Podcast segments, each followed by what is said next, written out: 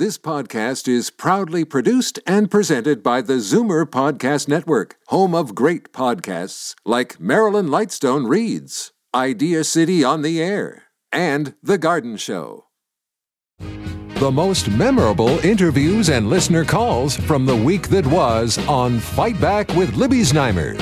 Welcome to the best of Fight Back with Bob Komsic. Good afternoon. Welcome to the Saturday edition of the Best of Fight Back from the week that was. Many of us have been transfixed by the tragedy in the Miami area with the collapse of that beachfront condo in Surfside. A lot of Canadian Zoomers spend all or part of their winters in Florida, with many renting condos there. And that's where Libby began the week with the Zoomer Squad. Bill Van Gorder, Chief Operating Officer and Chief Policy Officer of CARP, Peter Muggeridge, senior editor at Zoomer Magazine, and David Kravitz, vice president of Zoomer Media and chief membership officer at CARP. If you look at the uh, stated uh, possible reasons having to do with salt water, salt in the air, eroding the foundations, an engineer's report from 2018 saying that there was a unacceptable level of damage or, or risk of damage in the underground parking lot. This is going to now trigger, of course, an examination of every building on that barrier island, which Miami Beach, Miami essentially is. And I think every condo board uh, in that part of the world is going to be, uh, if they haven't already, be talking to their lawyers and their engineers, and and uh, suddenly it gives you something new to worry about. But uh, if you don't worry about it, maybe maybe you should. Peter, I mean, I'm assuming I, have been transfixed by this. I remember staying in uh, parents' friend's apartment on Collins Avenue. Of course, it was probably around the time it was all built, but um, I'm sure this triggers something. And people also have property in Miami, and now they're thinking, what is that assessment going to be like? Yeah, and um, the the ironic thing is, it appears that this building was being assessed uh, as it collapsed, and, and there were site engineers on location um, looking at it, and then it collapsed under them. So uh, it was an older condo, and um, well, I, I, I suppose if you say 80s is older, but but a lot of condos went up in the boom in the 90s and the early 2000s that were really just slapped together. You know, they they used. Um, I remember there were stories of the uh, the Chinese drywall that was toxic and uh, the windows that leaked and the, you know, so the, these things went up to, um, you know, fulfill the demand of people who wanted to spend a winter in Florida. But uh, how many are like these? You know, like how how many just went up quickly, weren't structurally sound, and uh, we'll have to see it in the review because I imagine every single condo now is going to have to undergo a strenuous review. Apparently, Bill, it was ordered before that you have to have an assessment at 40 years, which is where these buildings are at. There's a sister building, and people there, I would imagine, are really worried. I'm sure that uh, everyone who is uh, living in a building that was built uh, around the same time and, and used the same companies and tradespeople are uh, concerned about them. And it does you know, it is a larger question. We've had uh, issues in Canada over the years uh, about the quality of condos as they've been putting put up so quickly. And one of the problems, of course, with condos is once they're built, they get sold to the residents, the the uh, resident uh, board that runs them, and this absolves the uh, original builders of a lot of the issues. So it really depends on local um, uh, uh, uh laws and uh, and uh, reviews of what's happening and standards for for condos. And how do how does the person know when you are living in, buying, or renting a condo, especially in another country? are you making sure that you are aware of what the uh, what the rules and regulations are around them. And I think this is going to cause a lot of people, not just people who uh, holiday in Florida, but uh, who go anywhere out of their own home, wanting to know more about how sure that they can be that their building is being built safely and, and being kept in a safe condition as it gets older. Bill Van Gorder, Chief Operating Officer and Chief Policy Officer at CARP, Peter Muggeridge, Senior Editor at Zoomer Magazine, and David Kravitz, Vice President of Zoomer Media and Chief Membership Officer at CARP. The Zoomer Squad heard every Monday on Fight Back. You're listening to the best of Fight Back on Zoomer Radio. I'm Bob Komsic for Jane Brown. Back in this country, Canadians are also grappling with the devastating discovery of unmarked graves of about a thousand Indigenous children on sites of former residential schools. Libby discussed with Sol Mamakwa, Ontario NDP Indigenous and Treaty Relations critic. Sometimes uh, the laws, uh, settler laws, uh, um, sometimes uh, when individual rights versus the collective rights collective, you know, sometimes override it, and sometimes I, I do not agree with that just because it's just so much, uh, uh, you know, these documents, archives could tell a story on where these children are or how they died. What are your priorities in the coming weeks uh, in dealing with this? You know, uh, I think one of the things is, you know, I know a lot of people have come to me about, uh, you know, what do we do for Canada Day? And I think uh, Canada Day is not going to be the same. And I, I know, um, you know, I, I, wish I could wish everyone a happy Canada Day, but I cannot. But I think uh, we need to, uh, you know, start looking at, uh, you know, uh, start moving forward in a good way where we accept the truth, um, you know, where there is accountability and I think it's so important that we start getting the uh, the records of, at all levels, whether it's death records, hospital records, you know, uh, whatever records that they may be there. And uh, not only that, like you know, universities have uh, permitted professors to participate in medical experiments that happened in, in residential schools, and we need to be able to figure those out, get those copies as well, because again, we need to determine when they died, how they died uh, from those records.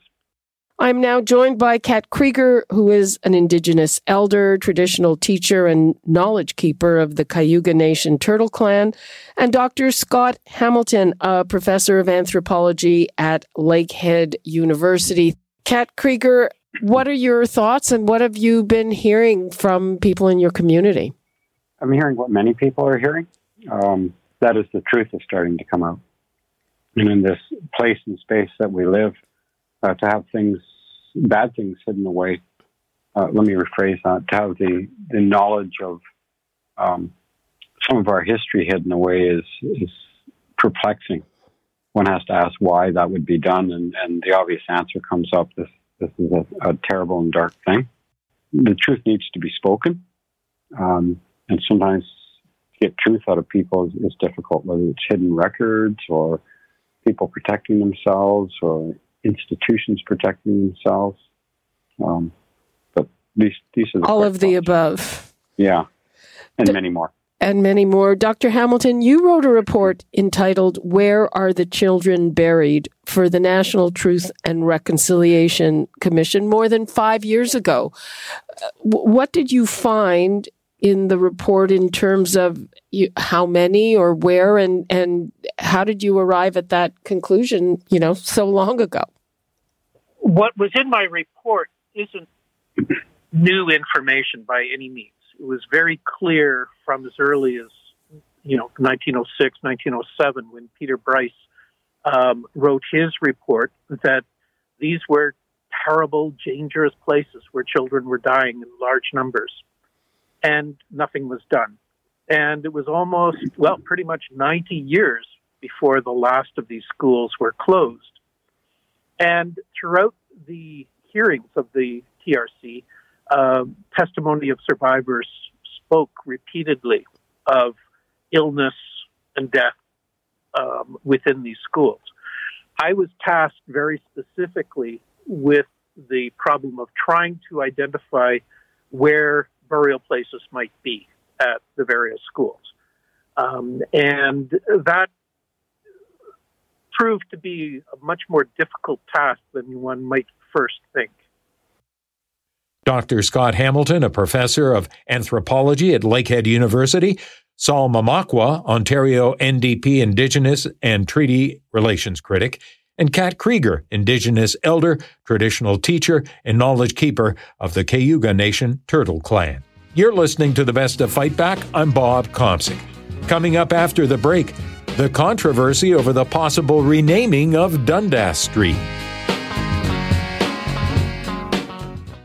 You're listening to an exclusive podcast of Fight Back on Zoomer Radio, heard weekdays from noon to one. Good isn't good enough. Make way for the best of Fight Back with Bob Komsic on Zoomer Radio. Welcome back. Tuesday, the strategy panel tackled women in politics after federal infrastructure minister Catherine McKenna announced she won't seek re-election.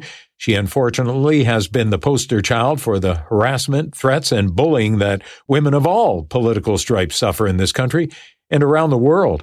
Joining Libby were John Capobianco, Senior Vice President and Senior Partner, Fleishman Hillard High Road, Charles Sousa, former Ontario Finance Minister, and filling in for Karen Stintz, Jane Taber, Director of Communications to the Premier of Nova Scotia, who covered politics for many years for the Globe and Mail and the Ottawa Citizen, with a special interest in women in politics first of all, congratulations to her. She did a, a great job, I think, on the federal stage and, and really representing or trying to tackle climate change for us. And, and kudos to her. And what I liked what she said, you know, really resonated with, with me, Libby, about the fact that like it wasn't okay that, that about what happened and that she waited too long. You and I started covering the Hill in the mid '80s, uh, the late '80s. well, '86. I, okay. I started. I, yeah. You weren't far after me then. Um, and you know, I would. We, there was no social media then, but even then, there were a few women, and the women that we saw there were always called out uh, for their, their high pitched voices, for what they wore, how they looked. There was a double standard. And that double standard still exists. And one of the things that I always regretted when I was uh, covering the Hill is that I didn't spend more time supporting those women in, in calling out some of some of those issues. And even as a, as a female journalist, and I don't know if, you, if I'm sure it probably happened to you, that we were we were under a little bit of a, of a spotlight ourselves because we looked a little bit different covering Parliament Hill. And so I had trolls even back before social media. Uh, and I wish that I had been a little bit stronger in putting my foot down and saying, "Hey, this is this is just not okay. We're we're just as good as everybody else, and as you said at the very beginning, we're even better at leading." Charles Sousa, I I'm sure that she thought, "Hey, I am just I'm not doing this anymore." Um, I, I think Catherine did a fantastic job, and like too many in politics, not just women, there always are haters out there, and there are trolls, and there are there are threats. But nothing seems to be uh, as worse as it is for women. I'm thinking about Catherine. I'm thinking about mm-hmm. Kathleen Wynne. I'm thinking about others that I've seen that I've been exposed to just a, a, a barrage of, of, of uh, excessive and cruelty through social media. And just like men, men and women, you know, we're not all successful. Uh, but those that are, regardless of gender, are are there because that that degree of consistency. But some of the women that I've come across in politics are extraordinary, uh, and unfortunately, I they have had to deal with more social media bashing than I ever had to. And again, John, I mean, it seems that in recent years and with social media, there's just been a huge escalation of this to the point of it becoming dangerous for women. Jane mentioned something that was really important, which which was that today versus days uh, of of yesteryear, or you know, many years ago or decades ago, when when social media wasn't around. You know, now under the guise of, of anonymous, you know, people who are are tweeting and trolls and stuff that that you can sort of say things much more vicious uh, and not get not be accountable for it, it becomes even more uh, crazy. And, and I do, and I also want to add my congratulations to Catherine and and the work that that um, uh, that she has done, uh, you know, as minister. And, and you know, I know she's not from my party, but but I tell you that you know, I, I applaud any woman who gets into politics who uh, are strong and have to withstand all this. And I give her a lot of credit for being able to call it out as she did, because it'll be people like that that will absolutely in- encourage other women who are seeing that and may be discouraged from politics, but they're saying, well, look, there's other women who have who have, have gone through this, survived it, fought back uh, and maybe I will be the the way that you know I'll be like that and, and get into politics because I know that every party and, and, I say that about my party both federally and provincially, every party uh, tries to do their best to encourage more women to become because you know um, it, it, just makes for better cabinets, makes for better caucus, makes for better discussions, and it's something that I think that it's it's unheard of that that we're seeing the kind of visceral reaction we're seeing to some uh, the politicians, but the women in general of, of all political stripes. John Capobianco, Senior Vice President and Senior Partner, Fleishman Hillard High Road. Charles Sousa, former Ontario Finance Minister. And filling in for Karen Stintz, Jane Taber, Director of Communications to the Premier of Nova Scotia, who covered politics for many years for the Globe and Mail as well as Ottawa Citizen.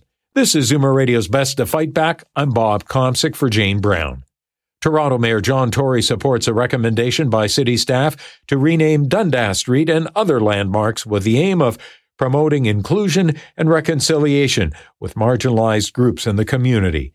Libby's guests weighed in from all sides. Andrew Lougheed, who was behind a petition seeking a name change, Toronto Sun columnist Anthony Furey, who opposes the idea, and Cheryl Blackman, interim general manager, economic development and culture for the city of Toronto when the city staff team got together to look at the preparation for this report, we considered the background and the history of Henry Dundas, who scholars have concluded played an instrumental role in delaying the abolition of the transatlantic slave trade, causing more than a half a million more black people to be enslaved in the British Empire. We also looked at the assets, uh, city assets named after Henry Dundas. Um, and there are some 730 street signs that need to be considered. Um, the, the arteries that loop into uh, Dundas Street along the highway, subways, uh, Yonge Dundas Square. We looked at commemoration. We looked at uh, you know, the impacts on business and residents and the ways that we could mitigate, mitigate that. So we did really provide a fulsome review of uh, more than 400 case studies of, of history to, to really understand who Henry Dundas is and to be thoughtful in our approach to contemplating this question about you know how we manage this issue um, and, and move ourselves forward. Is it worth it? I, I think that's an understandable question, but certainly from the point of view of city staff, we really do understand that we've made a commitment to healing and taking action to address anti Black racism, racism against Indigenous peoples, to combat anti Semitism, um, to really just be present in seeking equity um, with our colleagues and, and fellow Torontonians. So we made commitments through our 2017 Toronto Action Plan to confront anti-Black racism, the 2010 Statement of Commitment to Aboriginal Communities. So from the point of view of living up to our city motto, diversity, our strength, we truly believe that, you know, this is a step that is inclusive and progressive and is something that we, we value moving forward with. Andrew, what made you start this campaign? Inspiration behind Rename Dundas really comes from uh, last summer's Black Lives Matter uh, protest and movement um, that uh, that really found a re-energization following the death of George Floyd at the hands of Minneapolis police. When I was following the protests last summer, I happened to learn, uh, whilst reading about the Edward Colston statue being thrown into the harbor in Bristol in the United Kingdom, uh, in one line of the article, it mentioned uh, a controversy around the Melville Monument uh, dedicated to Henry Dundas in Edinburgh, Scotland. Now, from my previous work, I was aware that that Henry Dundas was the same Henry Dundas for whom Dundas Street here in Toronto was named. And I thought, if Edinburgh is having that conversation, we really ought to be too. Anthony Furey, did he deserve to get all this real estate named after him in the first in the first place? I mean, re- regardless of the bad things he was involved with. Yeah, that's a very good question, and we find that with a lot of our streets and facilities that have been named, uh, particularly much longer ago. I think more recently we have a connection, a more direct connection to the people who our places are named after. But a lot of times it's uh, it's someone with connections back to England who goes, okay, I'm going to name this after this guy who died in 1811 and who uh, a lot of people probably didn't even know that much about here in Canada when it happened. And certainly most people don't know much about this guy right now. Uh, this is a thing that, uh, you know, you really have to go in search of a problem such as this because nobody's talking about Henry Dundas. And uh, Libby, I appreciated the points you made before the break. I heard that segment, and you know, I'm the same. I'd, I'd like to consider myself fairly well versed in Canadian history, but I got to say, I didn't know much about this guy. uh, either. So all of the people on Dundas Street, all of the hardworking small business owners who are going to have to rewrite uh, all of their menus and you know all of their signage and so forth, and all of the tourists and uh, and the foreign students and so forth who populate the Yonge and Dundas area. They really don't know much about this. So I really think this is much ado about nothing. And I think we should be putting our resources and our energy towards something that uh, can bring about actually meaningful positive change. Toronto Sun columnist Anthony Furey Andrew Lougheed, who was behind a petition seeking to change the name of Dundas Street, and Cheryl Blackman, interim general manager, economic development and culture for the city of Toronto. I'm Bob Komsic, and this is Zoomer Radio's Best of Fight Back. Still to come, what you had to say about the week that was, and the Fight Back Knockout Call of the Week. You're listening to an exclusive podcast of Fight Back on Zoomer Radio. Heard weekdays from noon to one. Zoomer Radio, pulling no punches with the best of Fight Back with Bob Komsic. Fight Back with Libby Znaimer brings you comprehensive coverage of the news stories that interest you and your reaction to them on the phones. We've gone through the audio. Here are some of the best calls of the past week. Clay from Ajax weighed in on the discovery of remains on the sites of former residential schools this is another blight on our past, unfortunately. We're not a perfect country like everybody would like to think we are. Libby, the Roman Catholic Church is one of the probably one of the richest organizations in the world. As far as I'm concerned, they should be paying for the excavation and all the radiation treatments that they need to find these bodies and relocating them and that with their families. I mean, that's going to cost millions of dollars. But it was the recommended renaming of Dundas Street that had the phones ringing, starting with Simone in Parkdale, who's opposed. I'm really incensed at this. I live just a block above Dundas, and uh, um, it's going to cost way too much money. And this is a. This is all uh, comes from the leftist uh, element in City Hall, and John Tory listens to them every time they say "jumpy ass how high." This is going to cost way more, more money. Sixty different names, and then the gentleman earlier said about the maps being changed. It's it's crazy. And first of all, the largest number of blacks in Canada in the '60s, early '60s, was in Nova Scotia. You never had that many blacks, but they're all doing this because of the multicultural um, uh, aspect and people who have worse histories in their countries than ours. Ron in Guelph on the possible renaming of Dundas Street. Where does it stop? Um, let's go find some dirt on Sir George because I'm sure if we dig far enough, we'll find some dirt on him. How about Bathurst? Let's find some dirt on uh, on Bathurst. If we dig far enough back in history, Libby, we can find some dirt on just about anybody. Look at uh, Macdonald. Uh, part of it is this whole thing, as we've had this conversation before. I'm in favor of educate, not eradicate. Um, as said, it's did, you've got to look at the perspective. Did these people do more good than bad, and weigh it against that? Helen in Mississauga, also not in favor of renaming Dundas Street. I'm really saddened by all of this with people wanting to change names of streets and th- it's all part of the history. Now, I was an immigrant. I came from Scotland in 1957 and I was raised in Toronto.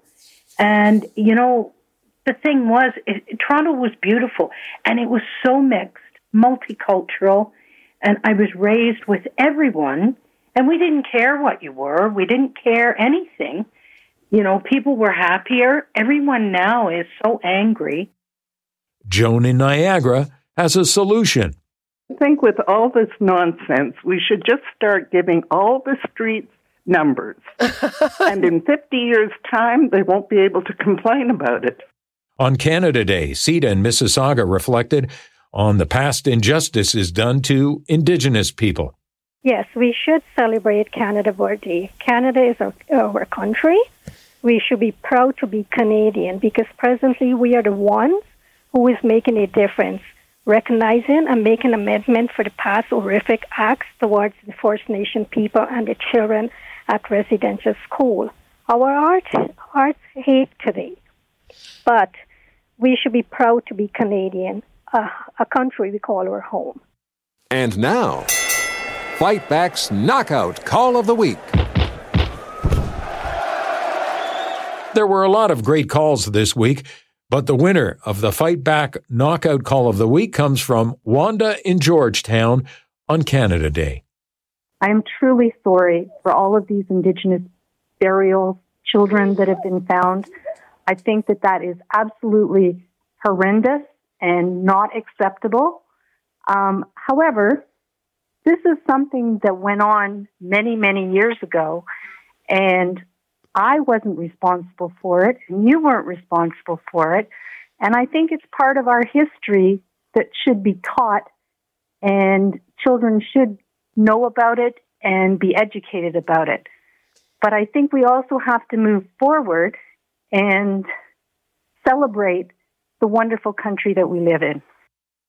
That does it for today's Best of Fight Back on Zoomer Radio. If you'd like to qualify for the Fight Back Knockout Call of the Week, phone us between noon and 1 weekdays. Or if you have a comment, email us at fightback at zoomer.ca, follow us on Twitter at FightbackLibby, and call our Fightback voicemail anytime at 416 367 9636.